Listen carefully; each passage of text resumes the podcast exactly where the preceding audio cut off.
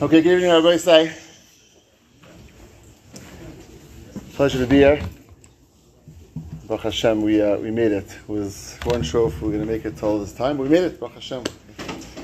Grandchildren ate salt today, and we weren't sure if we make it for Shabbos, but it was a beautiful Shabbos, and for today's program, so Baruch Hashem, everything worked out. So last night, we were waiting for a phone call and for a text message, and at 2 o'clock in the morning, I got a text message. It wasn't from my daughter, it was from Shimon Willie, who said that his flight was canceled. So that was 2 o'clock this morning. And Baruch Hashem, not that many hours later, he was here. So Kosh Baruch Hu helped us last year after the Shemaya in the wee hours of the morning, and a little later than that, we worked on flights. This and that. And a few hours later, I got the real call from Eretz Yisrael. So Baruch Hashem, that was you the impetus to make that happen. So Baruch Hashem. One word, perhaps, of introduction to this concept that we're going to talk about tonight. The idea of finances and financial responsibility is something which is on our minds, certainly all the time, on different varying levels. And now I want to share a personal thing which I just did for the first time in our lives. About 6 weeks ago, for the first time, I should be embarrassed to say maybe, but we made some sort of a real budget. And it's something we always talked about and wanted to do and thought about doing and dreamt about doing and pushed off doing. And a lot of different gulum of how that evolved. The reason why we finally did it, and I'm not proud of this, but it came from a good reason. Baruch Hashem, we were able to make 2 chasanas in the past year and a bar mitzvah. And Baruch Hashem, my daughter going to seminary, some camps, tuition, and all the regular life in between. And somehow we finished the year on like, what just happened? We really didn't know what just happened and what just hit us, and we realized that it was probably about time to actually make it happen. And the result of it has been incredible, just liberating and understanding, and not that it makes anything, it doesn't change anything, it doesn't change financial reality, but it changes the ability to understand really what's happening. And many people probably have it already, and I'm probably preaching to the choir, but I'm speaking to myself to encourage myself to keep doing it, because it gave me a very different perspective, like, what's happening? And I did it really on my own. There's very many more professional ways of doing it. Shimon will talk about that through Living Jewish Better, I think it's called, right? Living Smarter Jewish, thank you. Living Smarter Jewish, which is one of the programs, which we'll get to in a moment to talk about that, that helps one do that. But I did it on my own and sort of try to figure it out, and itself was very helpful, and hopefully I'll take it to the next level of doing it more professionally. It's something which has been very, very enlightening.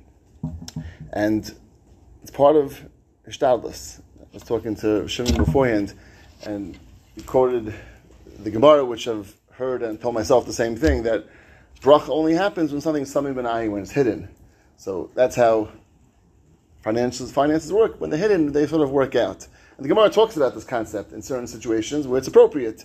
They're not counting things, and it's better to keep things sort of hidden, but I don't believe it's talking about person dealing with the finances. That's not what Chazal is talking about. Hishtadlus is relevant, necessary, and important, like every other area in life, to figure out and be responsible and figure out the proper means of Hishtadlus in doing that. And to say that I'm blaming it on Chazal, that I'm just not figuring and doing anything responsibly, is not what Chazal wants us to do. Blame it on them and take responsibility for it. It's part of Hishtadlus like everything else. So I think the importance of this can't be understated in any way, shape, or form. The sponsors of tonight, the genesis of Shimon being here is from a phone call, and we reached out to the Living Smarter Jewish, thank you, which I was introduced to by someone else, and I met one of the people who are running it, and they're really trying to make a national, maybe international awareness and campaigns and help and coaching, etc. They have incredible things. They're just the beginning. They started with some podcasts, which maybe some people have seen. A lot of incredible things. And they're really trying to make a difference. And I reached out to one of the people who are running it, and I said, can you suggest someone who can be helpful and be informative to our community? And the first name I got was Shimon. He said he's been doing presentations on the East Coast, and I think it's the first time out of the East Coast, but I'm happy to make it a first, and the debut outside. This is the debut of your big speaking career across the international world, and Zevi Wallman is here, and also partnering with Jewish Family Services Baruch Hashem, over the past number of years, we've had a relationship with them, and in particular Liz Vogel as the CEO, been tremendously helpful in many things. We have a resource center which is run out of the shul, which they're very, very involved in sponsoring, etc., and many other things that they've been very helpful with. And they were the sponsor of tonight's program, so very much thanks to Liz and her team in terms of helping that out. Just for structure tonight, we're going to try to limit certainly personal questions that are relevant to someone's personal situation to afterwards. There'll be time for questions and answers. I'm trying to limit questions in between, just things of clarity. Shimon will take as long as he needs. Then we'll open to questions and answers. After then, we'll have Myrav following. And without further ado, it's a chus. Shimon would like to present to us on this very important and hush of a topic, coming all out from New York on a flight which was canceled and still made it here. So it itself is an ace. The floor is yours.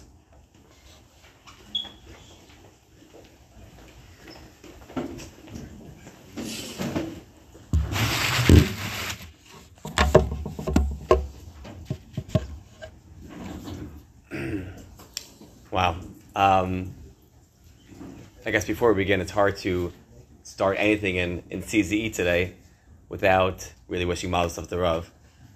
I'm sorry that it was me who gave you a ping and it was just me saying that my flight was canceled. That's kind of like counterproductive. But really, a tremendous thank you to Rabbi Weinreb for arranging everything over here. Again, from being so quick on his feet that when we had a canceled flight, I had a 10 o'clock flight this morning, and it was canceled. I let Rabbi Weinreb know about 2 o'clock in the morning, and probably around 7 o'clock in the morning, we were already working on another flight, and I got on an 11 o'clock a.m. flight. So really like incredible stuff without missing a beat. So this definitely would not have even started without Rabbi Weinreb, and definitely would not have followed through without your incredible leadership and getting this pushed through.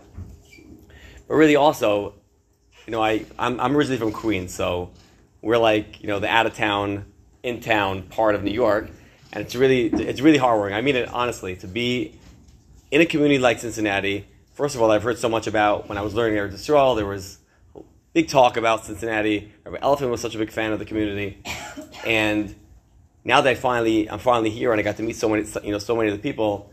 There's such beautiful people, Turdic families, mention, everything about it was just so impressive. And of course, that we have such a tremendous Kew Gardens presence here in Cincinnati. It's really heartwarming to get a taste from home. Some people see the light. Some people have. That's why I came here as well.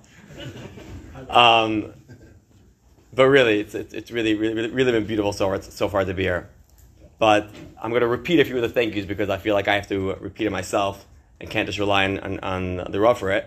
But huge thank you to Zevi Wallman and everything that he does in Living Smarter Jewish. Many of you might have heard the podcast, Course Your Money, which, probably hundreds of thousands of views have been seen on all the different podcasts that they put out. And again, I don't want to get myself in trouble by giving too much credit where credit maybe shouldn't be put, but Living Smarter Jewish and Zevi Wallman have been behind it. He does everything quietly without asking for anything back. I think he has many different organizations that he's running, but one of them is definitely this issue to try to really bring financial education to every single Jewish family, whether or not they would either couldn't get access to financial advice, or they just didn't know that they should go and get access to it. But really, one of his passions has been this. And if you've ever spoken to him, he's really one of the Menche Hadar, as I like to call him, just such a beautiful, wonderful person. So he gets a tremendous thank you for everything he does, under Living Smarter Jewish. And then, last but not least, one last thank you to Shimon Taylor, who works officially for the OU as their liaison. Somehow he's connected to Living Smarter Jewish. I don't know how they got him. And he's been the person that I've worked with to lecture and talk about these topics in more public setting. And everything that whenever I've worked with him, it's really been an honor and a pleasure. So thank you to Shimon for again playing such an important role in this as well. So many years ago, I learned in yeshiva in Eretz Yisrael, and there was a really wonderful Jew. If you can picture him, he was a Yemenite and a Breslov with all the garb and everything, from the payas to the look. And his role in the yeshiva was he was the everything man. If you know, sometimes he probably acted as a cook. He was doing maintenance, part time, and he was sitting around one day and he was recounting a story that happened when he was a teenager. And what happened was, he must have just gotten a bike, which is a very exciting moment in our Yisrael, and he was taking it for its first spin. Near his house where he lived, there was a huge staircase, probably 50, one of those big, huge, Eretz Yisrael staircases. And it's like a pride symbol. If you get a bike, you got to go right down those stairs, and brag about it and talk about that you went down those stairs. So sure enough, this guy's a tough guy. And he takes his bike right to the stairs, goes biking down the stairs, amazing. And he flips and tumbles off and he breaks both his hands. Amazing story. A few months later, he's back and he's all healed, and he's back on his bike. But he's got the stairs he has to tackle. So he goes right after it again, takes his bike down the stairs, flips, and breaks both his hands again. This is 100% a true story. So, of course, like any good Jew, we immediately, after something happens to us twice, something so tragic, we start to make some cheshbon nefesh. And he starts thinking, I'm telling you, this is a true story. And he starts thinking about what could have possibly gone wrong. Hashkadosh Baruch Hu, what did I do that made me break both my hands twice? So he checks his mezuzahs, and he goes from one mashpia to the next mashpia. And, people don't really have any good answers why he broke his hands twice. So finally he goes to, a wonderful Rebbe of his, and the Rebbe says, so, tell me, how did you break your hands? So he says, I'll tell you. I was taking my bike, I backed down the stairs, I flipped over, I broke with my hand. He says, wow, terrible story. She said, how did you break it again? He says, so I took my bike again, and I rode down the stairs, I flipped over and broke both my hands. So he said, maybe you shouldn't focus on the mezuzah, but maybe just don't bike down the stairs again. And it seems so simple, but in the financial world, it really works that way as well. I think there's a famous quote that either you learn from others' mistakes, or you learn from your own. And it's much less painful to learn from others. So a lot that we're going to discuss tonight is really going through, from my experience, what I've, seen and heard, and we're going to try to tackle some of those issues. So, for all of you to come out here tonight is definitely a tremendous mysterious nefesh. A Sunday night to cut your weekend short a little bit, babysitting, whatever arrangements. You took to make sure that you can be here, is definitely mysterious nefesh. And I think that many of you have heard discussions about finances, and I think most of them revolve a lot more about general investing, and maybe you'll hear a little bit about the S&P 500, and maybe you would hear the big D word, diversification. But tonight here, I think we're going to approach savings and investing in a much more fundamental way. We're going to talk about financial planning. We're going to talk about the fundamentals of what it means to properly plan and set goals for yourself. So we have to discuss, what is financial planning? What does it mean to look at your finances and set goals for yourself? So I think it's over. People make, talk a lot about investing, but really it can be described in really three P's. It's to predict future expenses and to properly plan for them. Again, it's to predict a future expense and to properly plan for those expenses. Again, nowhere did I say any word about investing. Never a discussion about it. Predict, and then properly plan. That's it. Three words. So I want to bring this out with a story. a few months ago, I had a conversation with a friend of mine, and he was actually a very forward-thinking guy. He wanted to be financially responsible. He wanted to save for various expenses, for a bar mitzvah and for weddings, you know, all the classic expenses that us Jews have. So he's actually in a very comfortable financial position. He has consistent money that comes in year over year, and he wanted to take part of that money, whatever was above his budget, and invest it properly. And I think the number that he at least had at this point was maybe like $75,000 that he wanted to invest. It wasn't a tremendous amount, but he wanted to use it and put it to good work. So what he did was, he had a relative of his who was very into investing. Again, this was middle of 2021.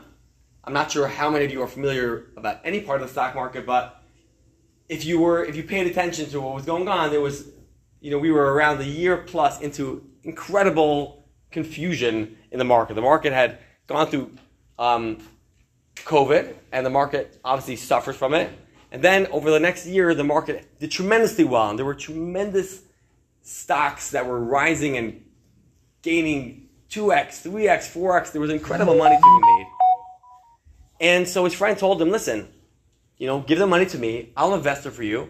We're making great returns. And not only should you give me the $75,000 that you have, actually, you should borrow more money. You should borrow more money to invest.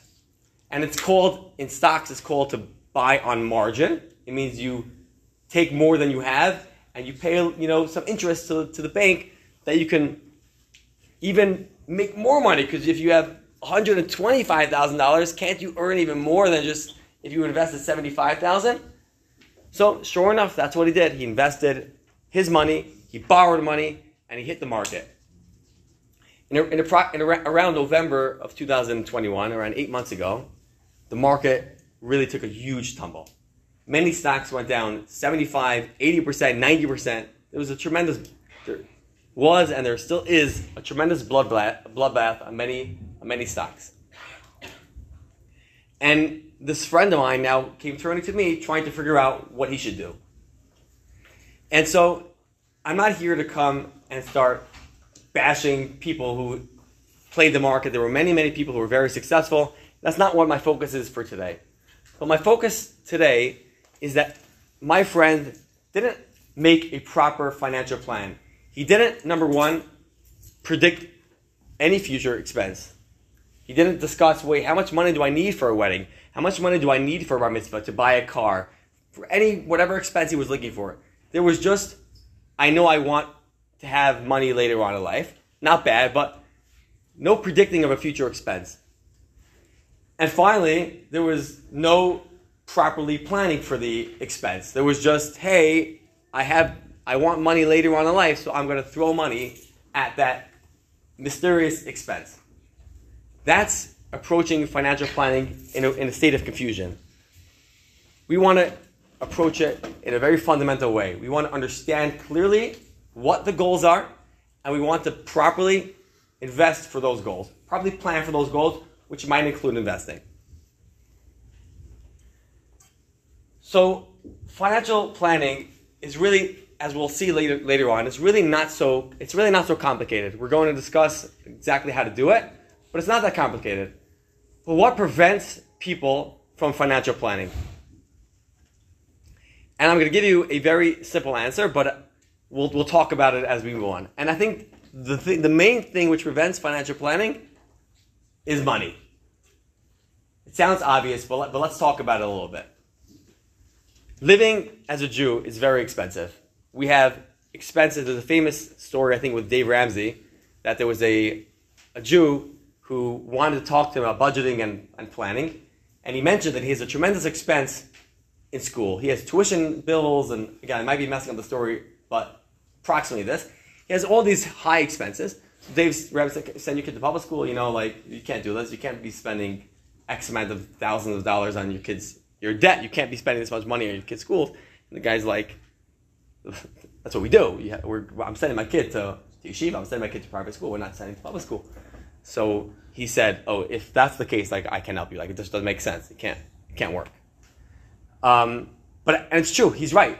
our expenses are much higher. We have tuitions, we have children, we have Shabbos, Yom Tov. We even have, to get pragmatic, there's a lot of societal pressure which lives amongst many communities in the Jewish world, and it's very expensive to live.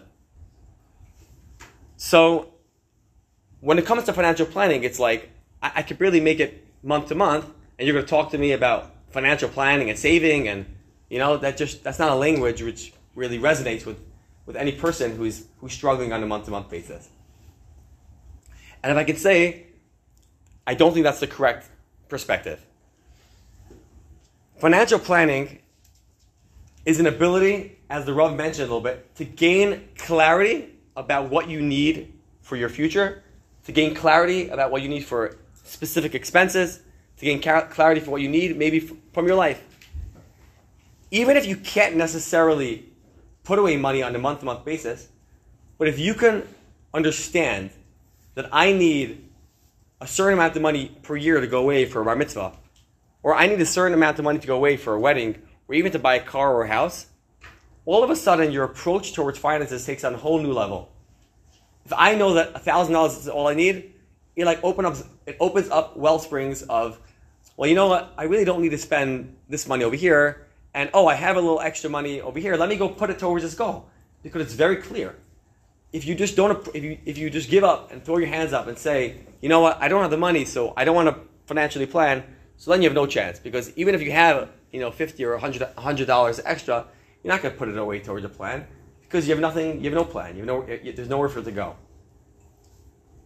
But I think that's not the end of the story. Baruch Hashem, there are many people in the Jewish world who have been very, very successful. We've heard of many of them, we haven't heard of many of them, but there has been a lot of success with a lot of families. And I'm here to tell you that a lot of them are not financially planning. What's preventing them from financial planning? What's stopping them from creating a clear financial goal, something for them to go and work towards? So I want to bring this out again with another story, another personal experience.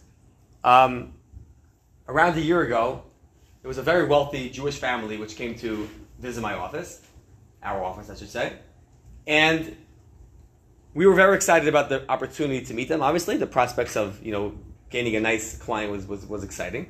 So the husband was good friends with my boss many years back, and they came into our office and we started to talk. And we exchanged our pleasantries. Hi, how are you? And then we got to talk about, hey, so what's going on? Financially, how can we help you? So very quickly we found out that this couple was not wealthy. In fact, the only thing that they had was their house, which was fully paid for, and they had a pretty significant amount of debt. And after recovering to this was not going to be the most opportunistic conversation. We got to talk. What happened? You were very successful. It was pretty you do well. It's pretty known that he was very successful. And so how did he become now relatively older middle-aged man and with literally nothing? So he said, listen, I made millions of dollars when I was young, just into business. I made a few very successful business deals. We exited some business deals, and I was very successful. And I was also very confident. Obviously, I was an amazing businessman. Obviously, all my business decisions that I was going to make were going to be as successful as my previous ones. So it really doesn't make any sense. I have money for bar mitzvahs. I have money for weddings. Why should I sit there and plan and put away money and do what I got to do? I'll be multimillionaire by the time that comes around. I'll just write a check or swipe a card, no biggie. People are so, by the way, this issue is maybe even more than the previous issue. There are many, many people who have this mindset. We're so focused on our businesses. We're so, in a certain sense, greedy about continuing to earn more money that we forget to actually make sure that we're going to have the money when we need it. So what I guess I'm trying to bring out over here is that financial planning has nothing to do with how much money you have or how little money you have. It's really just about creating a financial goal. If you do have a lot of money, obviously it's easier to properly plan for your financial goal. But even if you don't have it, it's very important and it's imperative to financial plan properly. So let's discuss for a little bit how exactly can you go about setting up a financial plan. And I hope that after we finish, everybody here will at least have some ability to take on expenses as they come up in their life and try to do this on themselves. It's really not that complicated. The first extremely important part of financial planning is properly recognizing that there's going to be an expense in the future. So there are many examples of this in a Jewish home. I want to discuss one which is, I think, very consistent with all homes, and that's a bar mitzvah. We all know that when a son turns 13, he will become bar mitzvah. There's really no getting around it. So if anybody here has a son, they know that when he turns 13, there will be a bar mitzvah expense. And bar expenses can vary between different homes and different communities, but there's definitely some expense. So, I mean, I don't know what goes on in Cincinnati. I'm open for feedback here. Like, what does bar mitzvah cost in Cincinnati today? Anybody?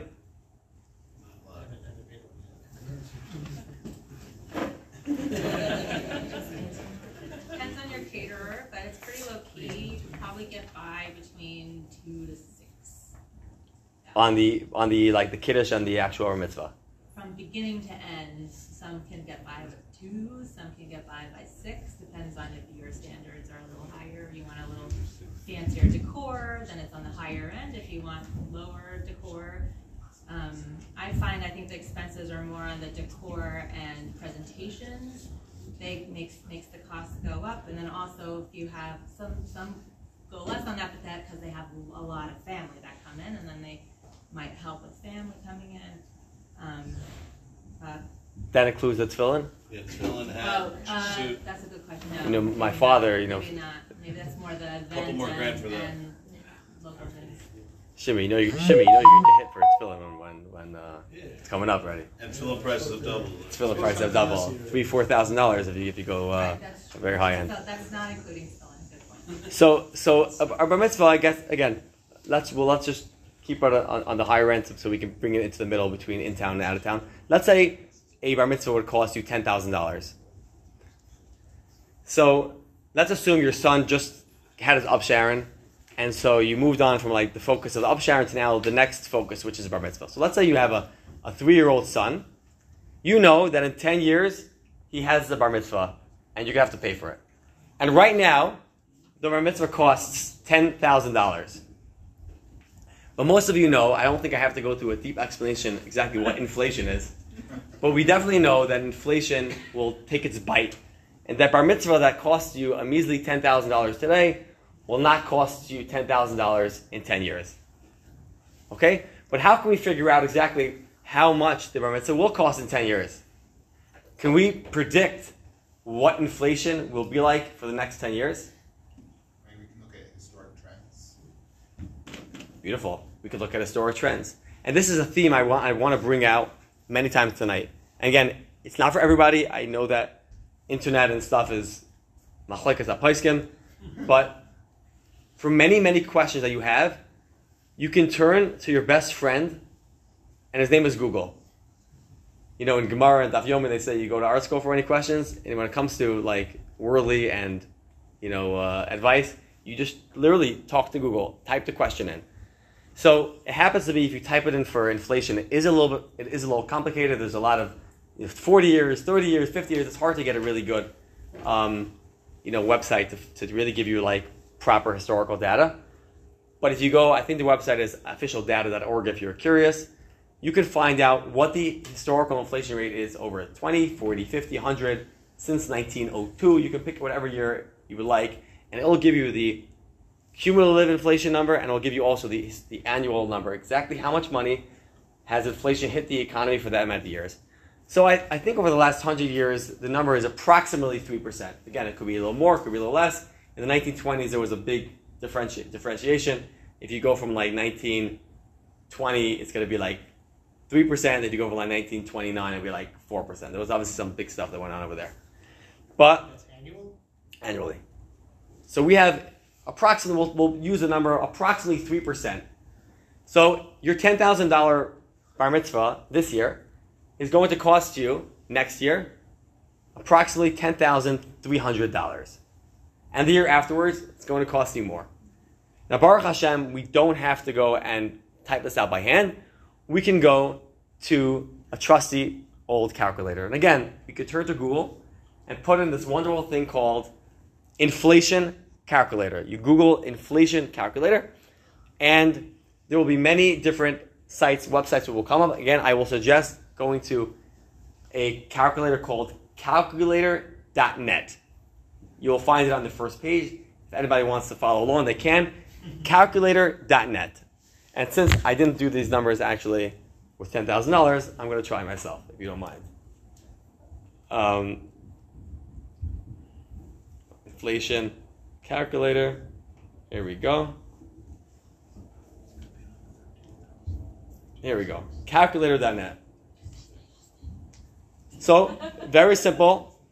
You put down an amount of money. We're looking at $10,000. Let's get up over here. All right, $10,000. No, I want this one. Here we go. $10,000 with 3% inflation. After I put in the number 3%, you can choose whatever historical data you are comfortable with. And I put in the number $10,000 with 3% inflation. After 10 years, and I hit good old calculate, and I know now that my bar mitzvah that this year costed $10,000 in 10 years will cost me $13,439.16. And now, nothing here is exact because we can't exactly predict 3% inflation, but our goal over here is to predict the expense the best we can with the information and the data that we have. So it's going to be our goal now to try to get 13,000, I forgot my number, around 13,000, 13,400 in 10 years. Okay? Amazing.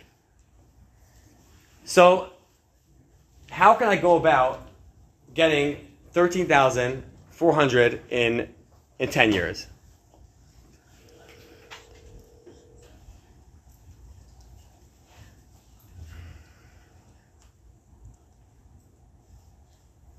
Divide by 10 and save that amount each time. Okay, amazing. So the one way we can do it is just to have cash. Now, as we're going to discuss the actual properly planning for the expense, I think it's important to actually talk a little bit about that before we go back to our live example, which is that, as I mentioned before, properly planning doesn't say anywhere that it means investing. If you would have an expense in 6 months, all of a sudden, a 12-and-a-half-year-old boy would pop out, and you need to make a bar mitzvah for him in 6 months. Your properly planning might mean having cash, or somehow trying to get cash, to pay for the bar mitzvah, because you might not have the time to take on the risks which come along with investing. Investing intrinsically has risks, even if you do it in the proper way. So your plan might be to have cash. But when it comes to a bar mitzvah, and when it comes to our specific case, you have 10 years on your side. You have 10 years to have money, invest, and hopefully come back with a $13,500 sum. But how can I approach investing in a cerebral and calm fashion? Because of all the news and because of all the coffee room, world that we live in, we hear about all the amazing successes that people have. And we hear, and it seems to be very simple, if you just read and listen to what goes on in the coffee room, that you could double your money in around a month, and you could quadruple it in a month and a half, and you could probably multiply by 10 by the end of the year. And people have done it, it's true. But we're so enamored with, when it comes to investing, earning incredible returns, that it skews our ability to make returns and to invest fundamentally soundly that don't have those returns. So I want to discuss a little bit about a famous investment that was made in 1973. Okay? I hope I'm allowed to say this over here. In 1973, in January of 1973, a man named George Steinbrenner bought the New York Yankees. He paid $10 million to purchase them.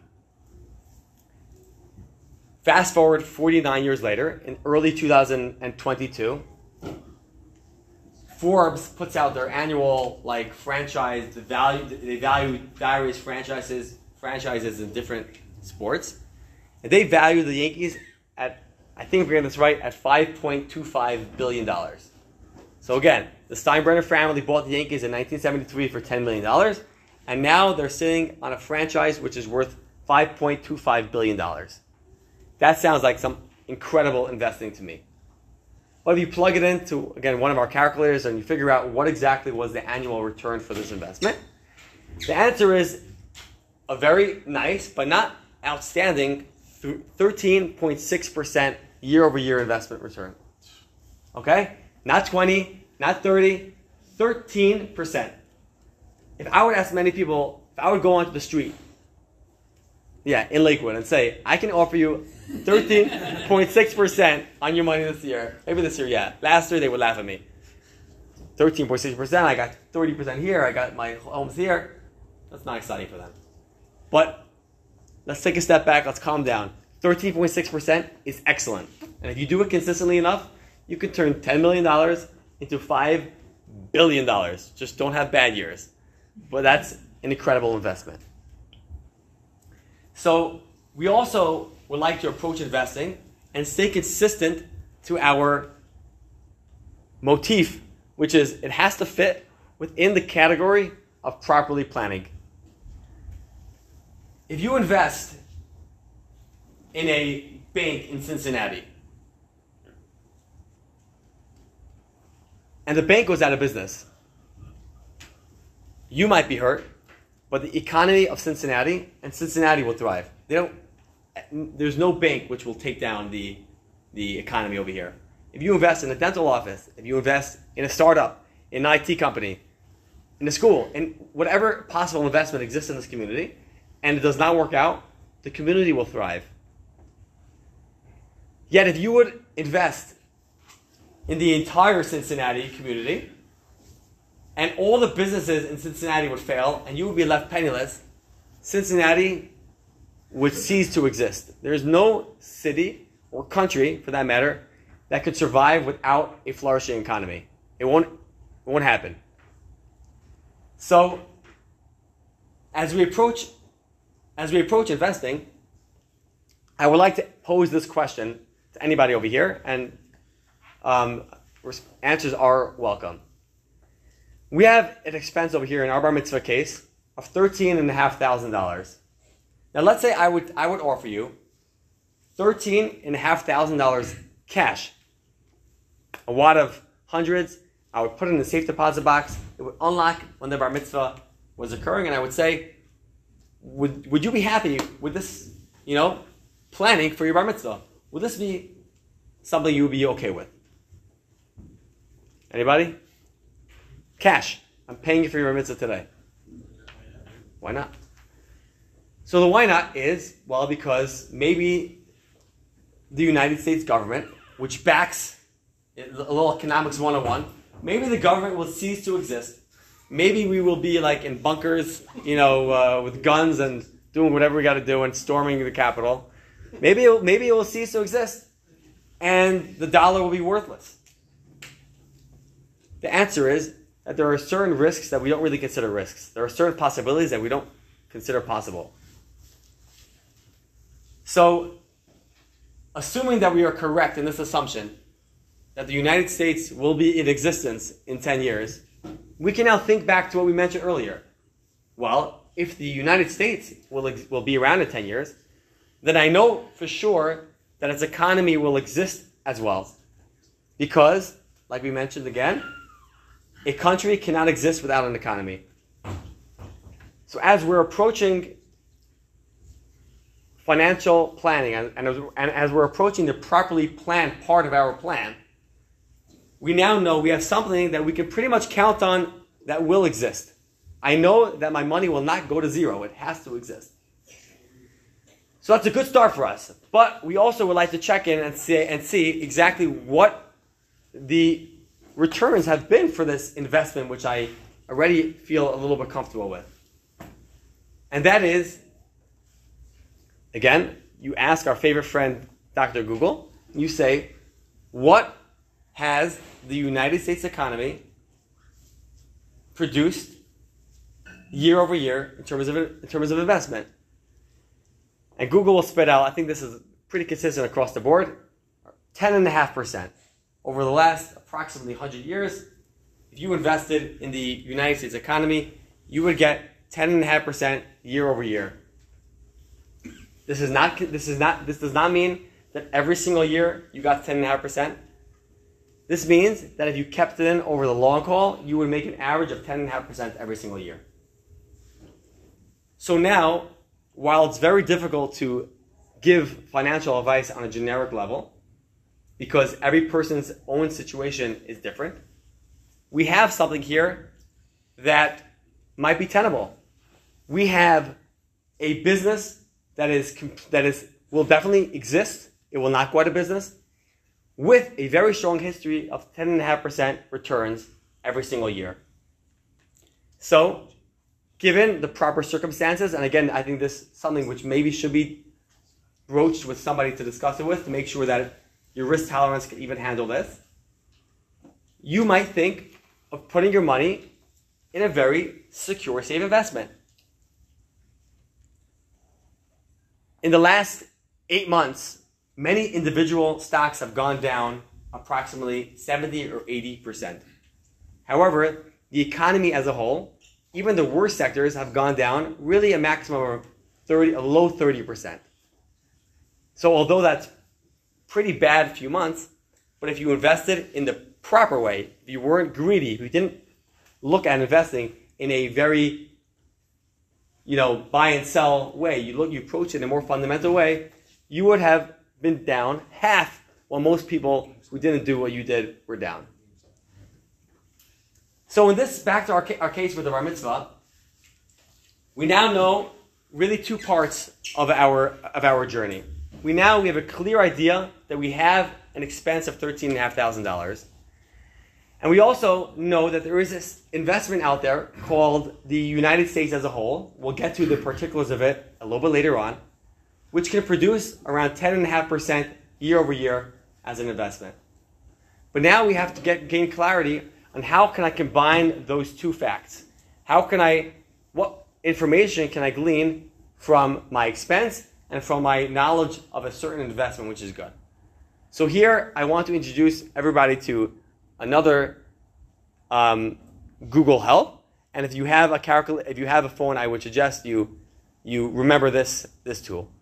And that is to go back to our Google, and instead of typing in inflation calculator, type in investment calculator. If you type in investment calculator and you go to my good old favorite investmentcalculator.net, I'm not sure if you guys all see it, you will see a screen which looks like this. Now, on the screen on top over here, there are 5 buttons to hit. Each one representing something you would like to solve for. And I'll read them out to you out loud. One of them is an end amount. One of them is an additional contribution. One of them is a return rate, a start amount, or an invest length. Now in this case, we're going to assume that no one put away any money for their son's bar mitzvah, and they're starting with 0. And we also have a very clear idea what the end amount is. We know that the end amount is $13,500. What we really want to try to figure out is, what is my additional contribution? How much do I need to put in every single year to get to my $13,500? So let's do it together. We're going to click the additional contribution button. and you can follow along. And we're going to hit our target. Let's try to be exact, in fact. What was our number that we came up with? Anybody remember? 13,400? All right, $13,439. Okay, I think there was 9 cents there maybe as well. 6 cents. We have an end amount of $13,439. Now we hit a starting amount. It asks us what our starting amount is. And as we mentioned before, we're going to put a starting amount of 0. Next, we also know that we want the bar mitzvah will happen in 10 years. So we put in that we have an investment amount of 10 years. Now we also know, as we did a little history, that our return rate is approximately 10.5%. However, since we're dealing with a 10-year horizon, which I don't believe is the largest sample time, let's be conservative and let's put in 9%. Let's not put in the full 10.5%. Let's, approach with caution. Now we want the interest to compound annually. We want to contribute at the end of every year. Make sure you hit the end and hit it every year. And then we hit calculate. Here we go. So the calculator spits at me. You will need to contribute $884.56 at the end of each year to reach your target of $13,439. And now it even gives you more information, which is really cool. It tells you that over the 10 years, you will have invested $8,845.56. You will have earned interest of $4,593.44. And it even goes through a year-by-year schedule exactly how the investment got to your $13,500. Now, what's really amazing about this is that every person is different. Certain people already have $3,000 or $4,000 saved up for their child. Maybe they did it themselves. Maybe they had a parent or an in-law put away money for the child. And we can go and change the numbers in the calculator for each person's own individual story. If you have $2,000 invested for your child, you could put your starting contribution as $2,000. You put your end contribution as the $13,500. And you want to have it compound annually and at the end of every single year. And you click calculate and you'll come up with whatever answer you need. Now this is a very, very powerful tool. And this process can be done with all expenses. It can be done if you're saving up for a car. It can be done if you're saving up for a house. It can be done if you're saving up for a wedding. We want to go through this very disciplined process. Try to ask yourself, how expensive is that expense today? In how many years will that expense occur? How much will inflation take a bite out of that expense? What investment return do I think is proper? And then put it together on the calculator and get your answer. And again, this is something which really, my advice to approach the whole market is something which really has to be taken on a case-to-case basis, because again, there are certain situations that maybe the whole market is maybe a little too risky, maybe you don't have enough time frame. But just as a generic way of approaching the investment, this is a very powerful tool that can be done. And especially when we're dealing with long-term investments, it's a very, very good It's a very good piece of investment advice. What investment are you talking about, though? Mutual fund or something? So we're going to get to that.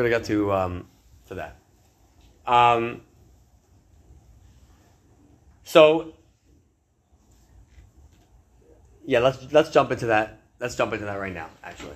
So what do I mean by investing in the whole market? It sounds like a bunch of jargon that you hear from any classic, wirehouse. Just invest in the market and do this and this and this. What does it mean, and how can you go about investing in the market? So now, we all know that there's a concept. We all know and we all have bank accounts. Now, bank accounts are a place to hold money that you can use on an everyday basis. But I cannot go and buy a stock or a bond in a bank account. In order for me to properly do so, I have to go to a broker shop. And there, I'm going to give you 5 of the most famous and most popular investment shops. There's Vanguard, there's Fidelity, there's Charles Schwab, there's TD Ameritrade, then there's the new hot one on the block, Robinhood. Now, I would not suggest you go to Robinhood, but Robinhood did affect and make all our, the other brokers better and cheaper. You could choose any one of them, and literally it's opening a bank account the same way you would open a Chase account. You open up an account with this. You go there, open an account, you put in your information, your birthday, your social security number, all that type of good stuff, and you really have a bank account open. Now this gives you the ability to invest in the market. Now, there are many stocks in the market which represent companies to invest in, and there are bonds which represent debt in companies to invest in, and there are also what are called mutual funds and ETFs. Now, mutual funds and ETFs are what they call a basket of funds, which means that I can put $100 into a mutual fund, and that mutual fund invests in 100 stocks, or 500 stocks, or even 1,000 or more stocks. Now, what that does for us, especially if it's done in a mutual fund which carries the entire market, is that it gives us a pretty accurate description of what's happening in the entire market in the United States. So if I would have even a company as large as Amazon go out of business, since I'm invested in the entire market, my money will be affected, yes, but it won't be affected so much. And since it's secured by having thousands of companies, I'm not nervous about the market, about specific companies going out of business, nor am I so nervous about small ups and downs in the market. The market will always, since we have such an incredible history of it, the market will always produce, over the long term, pretty nice results. So, to properly, I don't want to give all the the ticker symbols for all the funds. If anybody has those specific questions, they can contact me afterwards. I'm happy to email them the ticker symbols that they can look for. All the wirehouses have those funds, and you can buy these funds which invest in the entire economy, and that way you can get that investment return that we spoke about of 10.5%. Now, I want to discuss, I guess, quickly, one very important factor when it comes to financial planning. One question on that. So let's say you take S&P, right? So the past, like you said, 10.5%. The past 20 years was 7.5%, but when adjusted for inflation, the annual return of the S&P was only 3.5%. So can you address that? Yeah. So that, by definition, if you read a securities license book, they asked, how can I beat inflation? What is the way to beat inflation? And the answer is through investing in stocks, because stocks have historically beat inflation over the history. So again, we have in this case that the inflation rate was X and the investments in the market was a larger amount of money. So even though your 8% subtracted for inflation is not as exciting, but if you do the process that we went through, you'll see that you'll still have significant savings over that period of time. Maybe it's not your 8% or 10%, but you're beating the inflation, so you're not losing money by doing nothing, and you're also gaining a tremendous amount. So the approach isn't to be like, let me have my cake and eat it too. I want my 10.5% and let me have inflation be zero. It's obviously recognizing that there is inflation, which sometimes is healthy, and approaching it with that understanding. So there's one other part of financial planning which I do want to discuss, which I think is very important, which is you also want to be as tax efficient as possible. I discussed and just threw out of our mitzvah and threw out investments and threw out a return and said Shalom Yisrael and said we have a great case of having $800 year over year invested and you have a bar mitzvah. But what about taxes? We all know that the IRS takes a bite out of everything that we do. So, first of all taxes should be thrown by an accountant, because that's who deals with taxes. But when it comes to children's accounts, which is why bar mitzvahs and weddings very often involve opening accounts under children's name, which is called the UTMA account, very often you can get around the taxes of the kitty tax which is involved. There's, by consistently harvesting the gains over, you know, year over year to be under the threshold of paying taxes, or for children when they get married, is once they get married and they're married finally jointly, if they're not really earning any money, they're not going to pay any. They're not going to pay any taxes on their years and years of gains. So it's important whenever you, if you do create a financial plan for yourself, it's important to run it by your accountant and make sure that your plan works with the IRS. So I want to discuss just quickly, it's hard to discuss financial planning and not really discuss anything about retirement plans. And retirement plans really work within the framework of being tax efficient. The IRS wants to make sure, and the government wants to make sure, that people will be financially stable when they get to retirement age.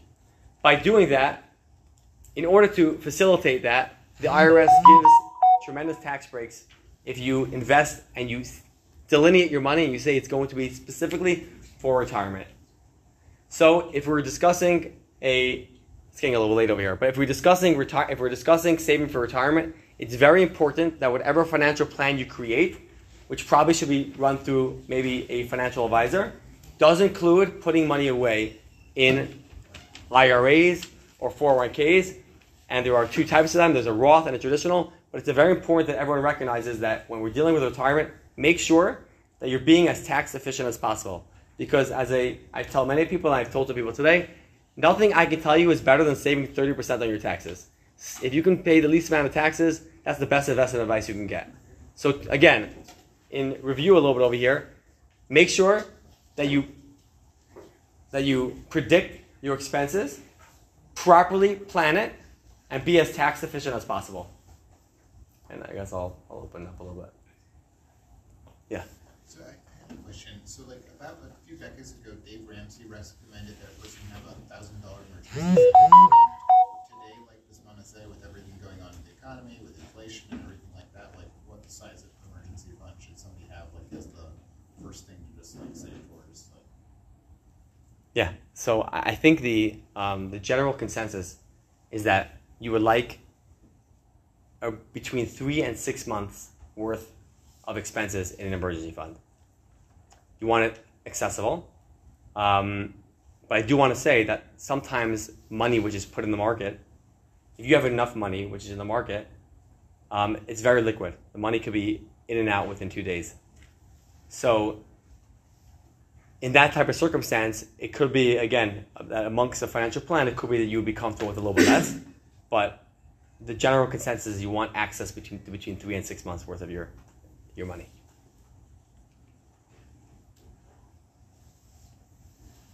Can you throw out some of those ticker symbols? Yes, if you're asking. The classic, the most well-known fund which invests in the overall market, the S&P, which is what most people consider the belly of the market, is ticker symbol SPY. That's the Spider S&P 500 ETF. It's very, very cheap. It basically costs you nothing to invest in that fund. The fund charges like 0.02%, 0.0 something percent, a very, very small amount relative to other mutual funds, and it will give you exposure to the entire S&P 500. Another one which covers S&P 500 if you're investing in Vanguard is VOO.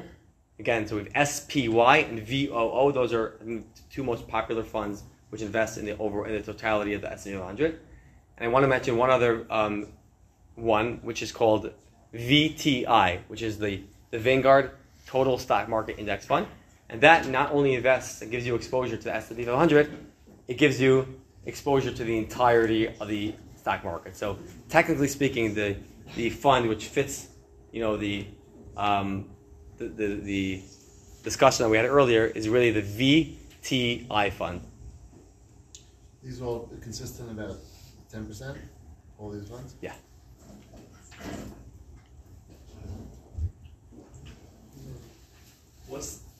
Obviously it's a bad idea, but explain why. Why is it a bad idea to borrow money, let's say at a rate of 3%, invest it in SPY? Right, so you're getting your 8.5% to 10.5%. It's like developing. So what's the problem with that? Okay, very good. So I think I wanted to bring this out a little bit clearer, which is that I'm all for business, and if you in business, I think in real estate especially, there's a concept of you buy into risk, which means that if you're not going to